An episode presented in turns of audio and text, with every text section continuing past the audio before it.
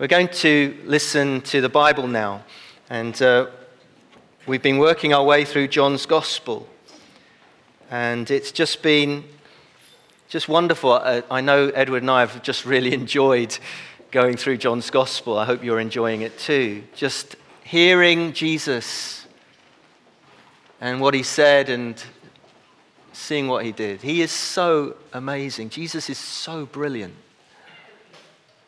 There is no one like him. And so we're going to continue in uh, chapter 8. So if you've brought your Bibles, if you have it, them with you, uh, verse 12. Otherwise, if it hasn't gone down again, we're going to have the words on the screen. John chapter 8, verse 12 to 30.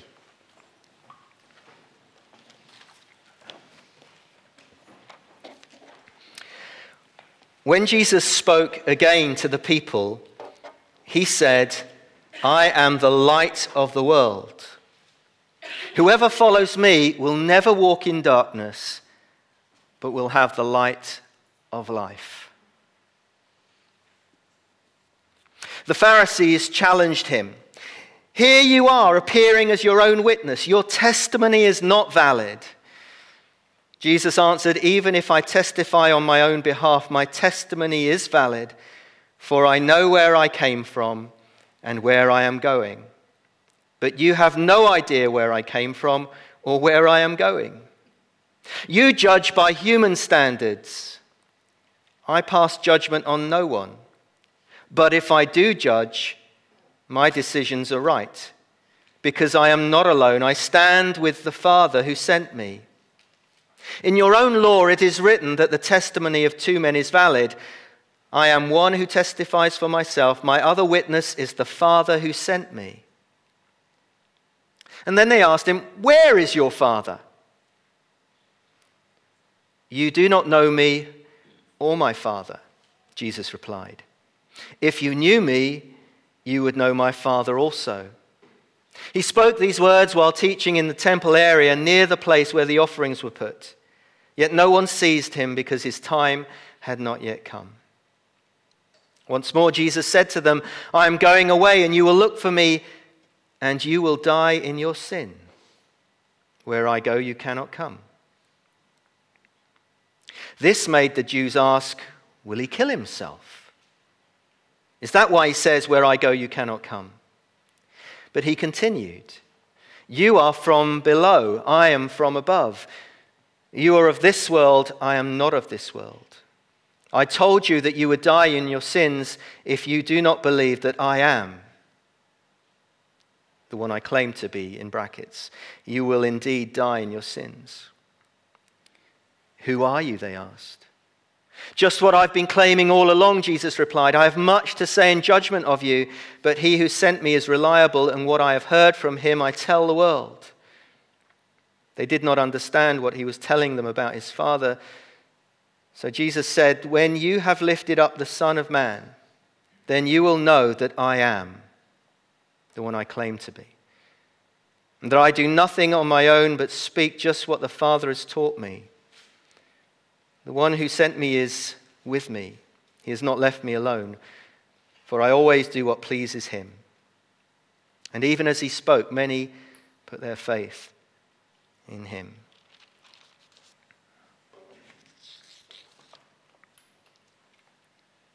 John's reason for writing his gospel is that you may believe that Jesus is who he says he is.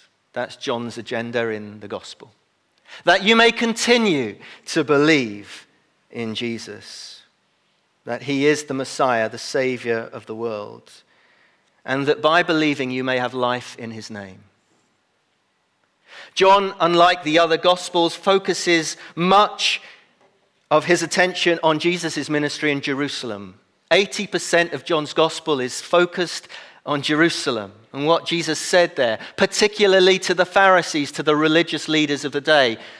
Most of what Jesus has just said in that passage is focused on the religious leaders of the day. John focuses on the feasts. And we're still here in the Feast of Tabernacles.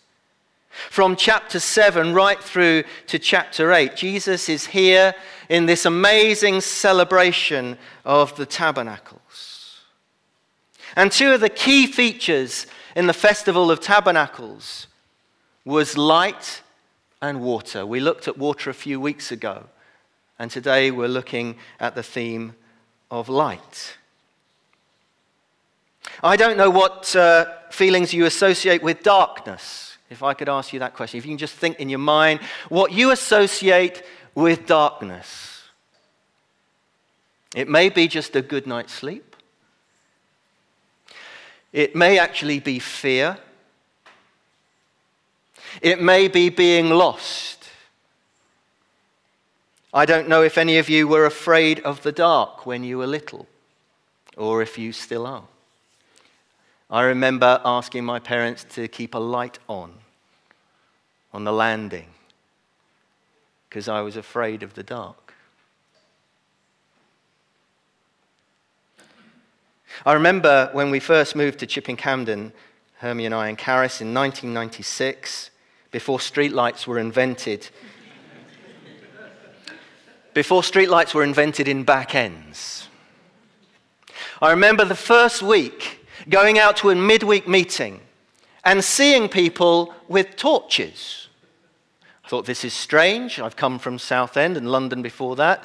Uh, never saw people carrying torches at night, so I thought uh, maybe it's a custom in the Cotswolds. Left the meeting about 10:15 and realized why people carried torches in Campden. Because it was pitch black, and on back ends there were no street lights then. And I we just moved into the house. I stumbled back, falling into bushes, finding my way back to the manse. It was so dark. Sometimes it's amazing. The other night, when the full moon was out, it was so bright, it was amazing. I don't know what other things you associate, your most vivid memory of a dark place is. My most vivid memory of a dark place is going potholing. I just think that's a bad idea. I was a youth leader. We were doing lots of activities with these children horse riding, that was dangerous. Rock climbing, that was dangerous. Abseiling, very dangerous. And potholing, I hated it. Absolutely hated it. We went underground. We had to sort of crawl through narrow spaces. But it was all right because we all had those helmet things, you know, hats, hard hats with lights. And then the leader got us all together and he said, Now we're going to do something really exciting. I thought, Oh, and he said, We're going to turn off our lights.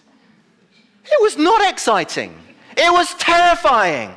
We all turned off our lights. You could not see anything. Your hand in front of your face, you could not see. It was so dark.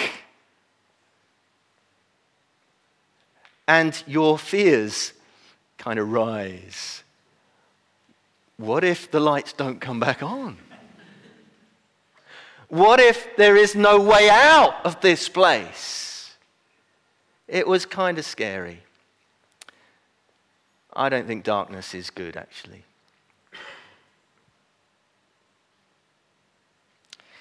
And if you think about it, light is crucial for life. If we didn't have light, if we didn't have the light of the sun here on planet Earth, nothing would live. No plants would live, nothing would live. You and I would not live without the light. Jesus said, I am the light of the world. Whoever follows me will never walk in darkness. These amazing words of Jesus were spoken at the Feast of Tabernacles. The Feast of Tabernacles was a week long celebration. Tens of thousands of people would be in Jerusalem. They would remember the days when God led them through the wilderness and they lived in shelters. And the whole of Jerusalem would be covered with these shelters. They would go out of doors and, and make shelters in the streets, in the courtyards, even in the temple courts, booths and tents and they would live out for the week and they would celebrate how God led them.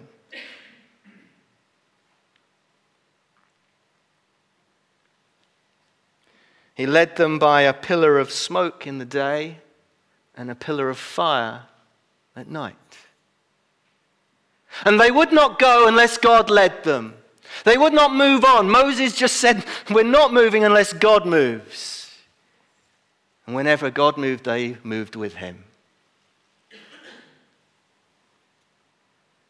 The other significant features of this festival were water, when they pro- uh, remember that God provided water that in the wilderness. And remember what Jesus said about that? Come to me, all who are thirsty. Streams of living water will flow.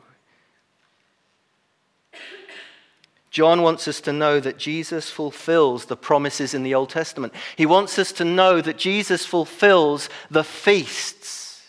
That's why he majors on them Passover, tabernacles, dedication. Jesus fulfills them all. There was another great symbolic event in this festival. At the end of the first day of the celebrations, great big golden lamps, four of them, huge candelabras were lit in the temple courts amid great rejoicing and singing and dancing. The light was so bright that it lit up most of the city of Jerusalem. It meant the celebrations could go on all night. Looking back to when God had led them with that pillar of fire. And the Old Testament is littered with symbolic imagery and words about God and light. The Lord is my light, my salvation, Psalms.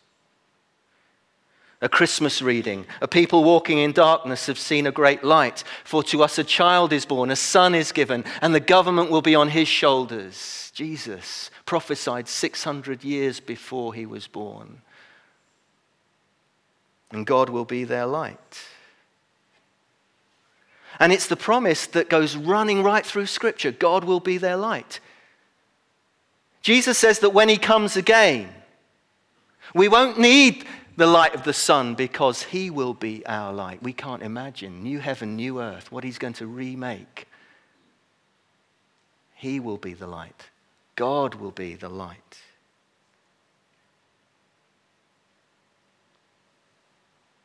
At the end of the celebrations,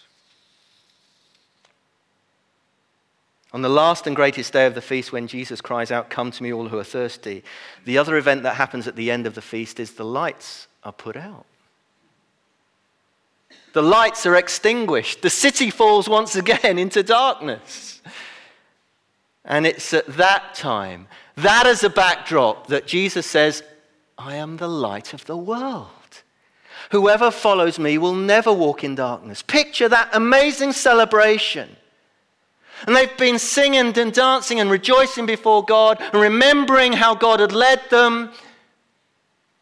And Jesus, when the lights go out, says, I am the light of the world. If you follow me, you'll never be in darkness. It's the way John introduces Jesus at the beginning of his gospel. In him was life, and that life was the light of men. The light shines in the darkness, but the darkness has not understood it and cannot overcome it.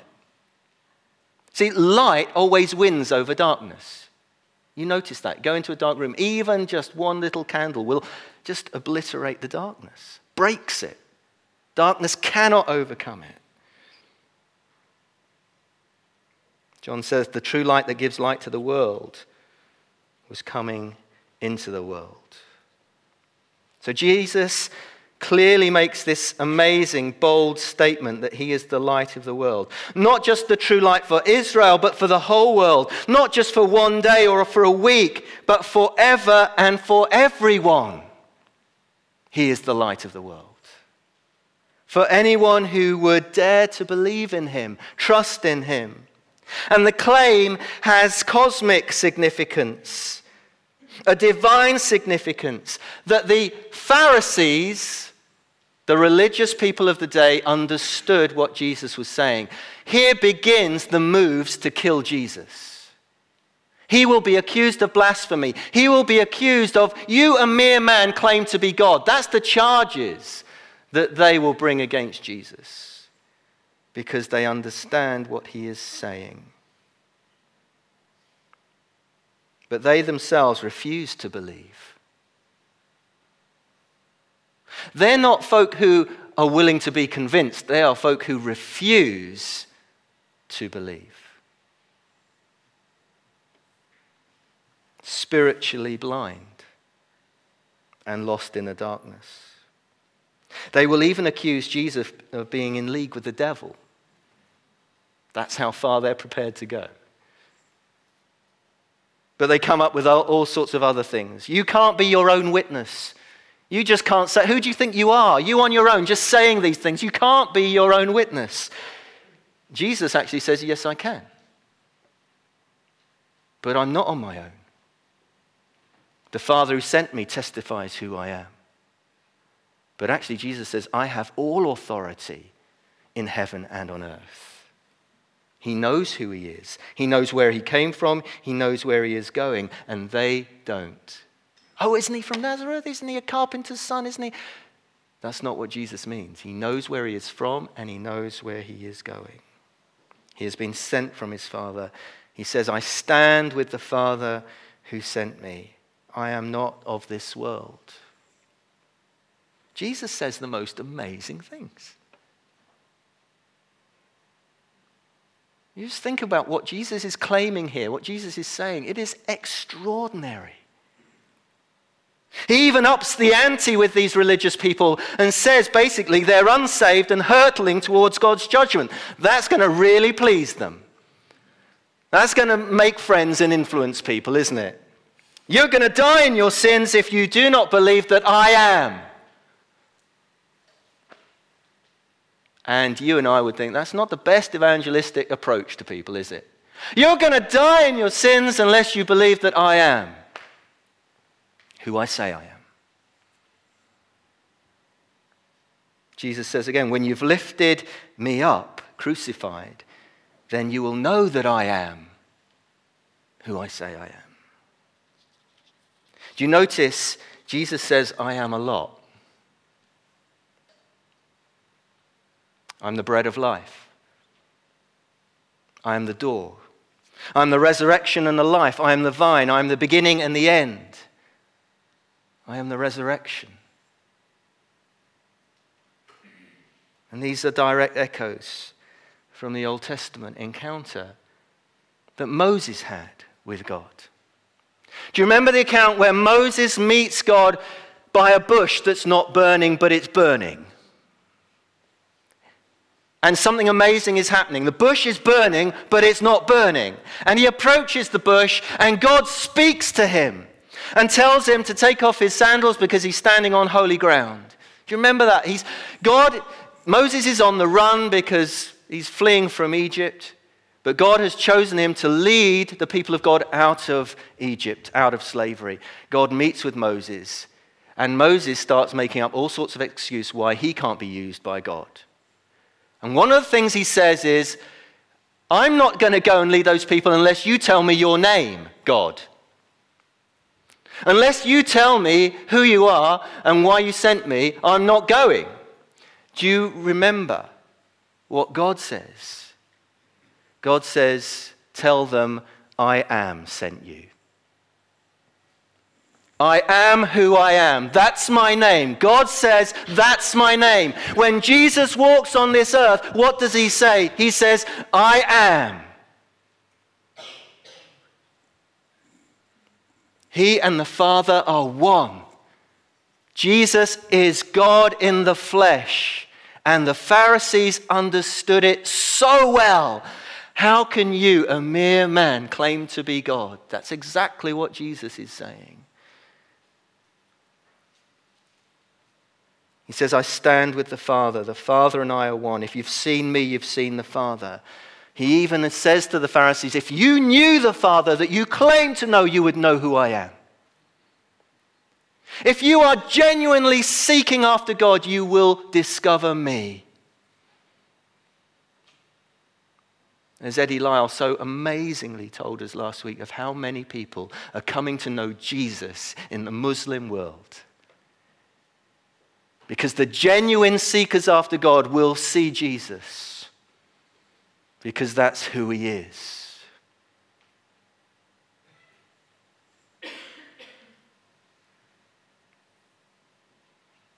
If you do not believe that, says Jesus to these religious Pharisees, if you do not believe that I am, you will die in your sins.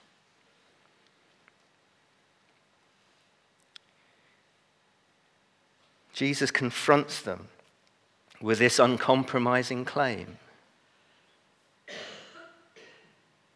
You judge by human standards.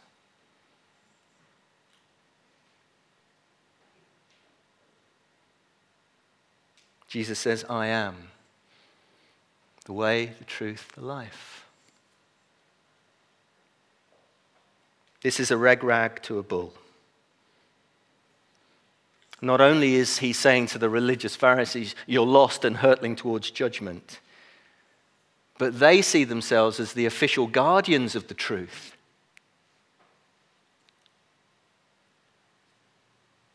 I'm amazed when I read the Gospels how those who are regarded as sinners love Jesus, and those who regard themselves as good religious people hate him.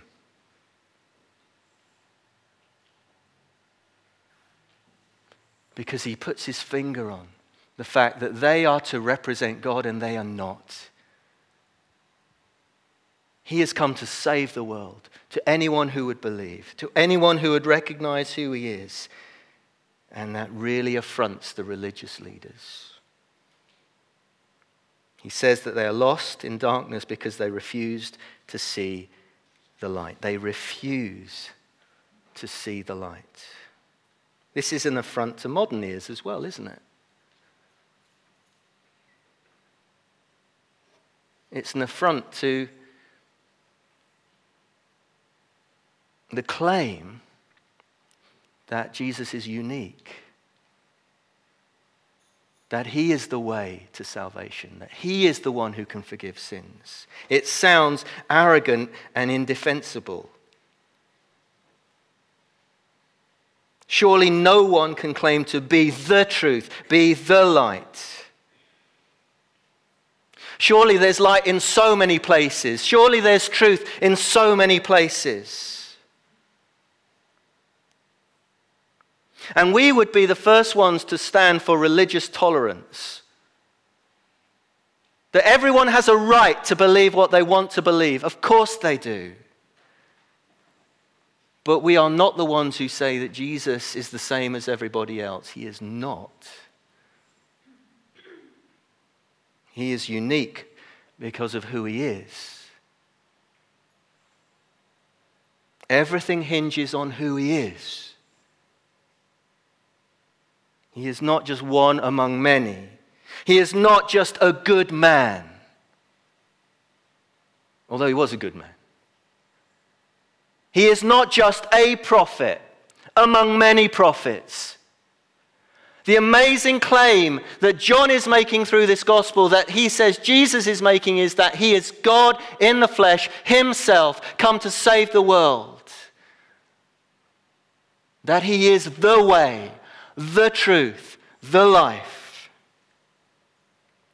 That God has tabernacled among us in person. The Word became flesh and made um, his dwelling among us. He alone has paid the price for human sin. He alone has opened the gates of heaven. He alone is the way, the truth, and the life. He alone rose from the dead and conquered the grave. He stands alone. We do not be- believe in a pick and mix culture that it doesn't matter what you believe as long as you're sincere. Jesus is the truth.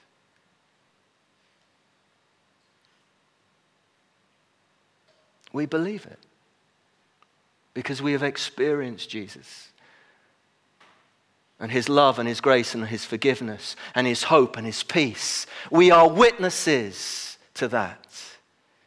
We might not be able to answer everyone's questions. I certainly can't. My, approaching my 40th Alpha course, there are still questions I cannot answer.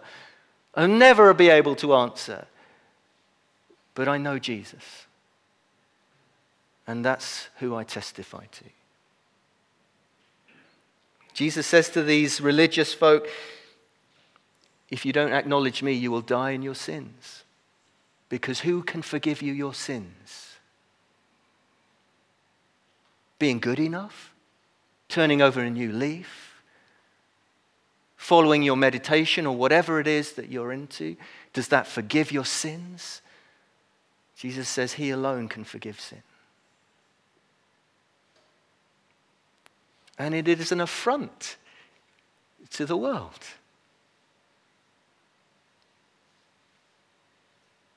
But it's either true or it's not true. It's either true or it's not true.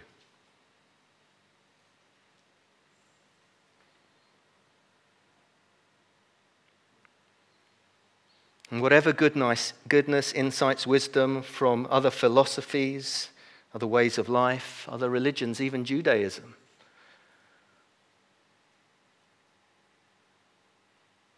they still need Jesus, the Messiah. And Jesus' invitation is to all. It's not exclusive, it's inclusive to all who would believe. All may come, all may receive. Come to the light of the world, and you will never walk in darkness.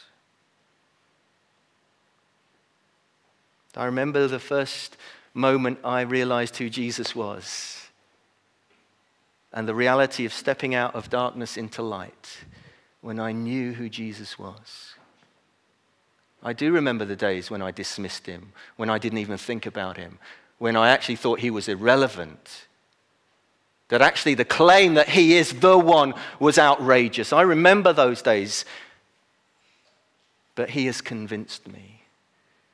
And I stake my life on it, stake eternity on it. And I want to tell as many people as I can, don't you? And don't you struggle with sometimes why you can't get it out and why they think you're mad? Well, take courage. They thought exactly the same of Jesus himself. He is light for this dark world. Where his light shines, the darkness disappears.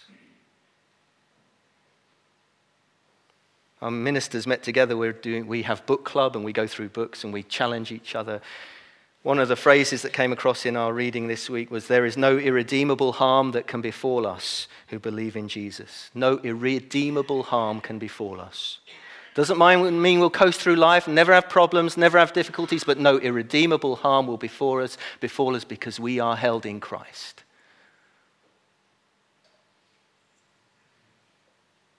He says he is the light of the world. If you follow him, you'll never be in darkness, you'll never be lost. And what does that mean for us who do follow him, do continue to believe in him? It means that we can surrender to Him. It means we can abandon ourselves to Him. It means that we can be content no matter the circumstances of our lives because He is there.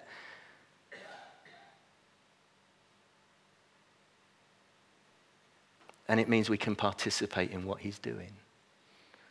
We're here because He is doing something. None of us said, oh, it would be a good idea to start a church in Chipping Campden. God thought of that. And all through the years, he's been drawing people and drawing people and drawing people and using them and using them as a witness. And here you are, and here I am, 2013. And we want to reach more people for Jesus because he is the light of the world, he is the hope of the world, he is the savior of the world.